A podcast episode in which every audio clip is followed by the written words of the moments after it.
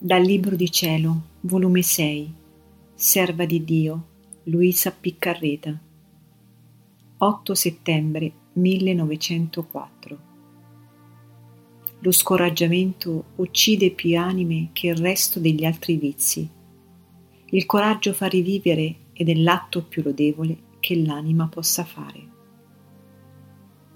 Continuando il mio solito stato, il mio adorabile Gesù non ci veniva onde, avendo molto stentato, mi sentivo tutta scoraggiata e temevo forte che questa mattina non ci venisse del tutto. Quindi, essendo dopo venuto, quando appena mi ha detto, Figlia mia, non sei tu che uccide più anime lo scoraggiamento che il resto degli altri vizi?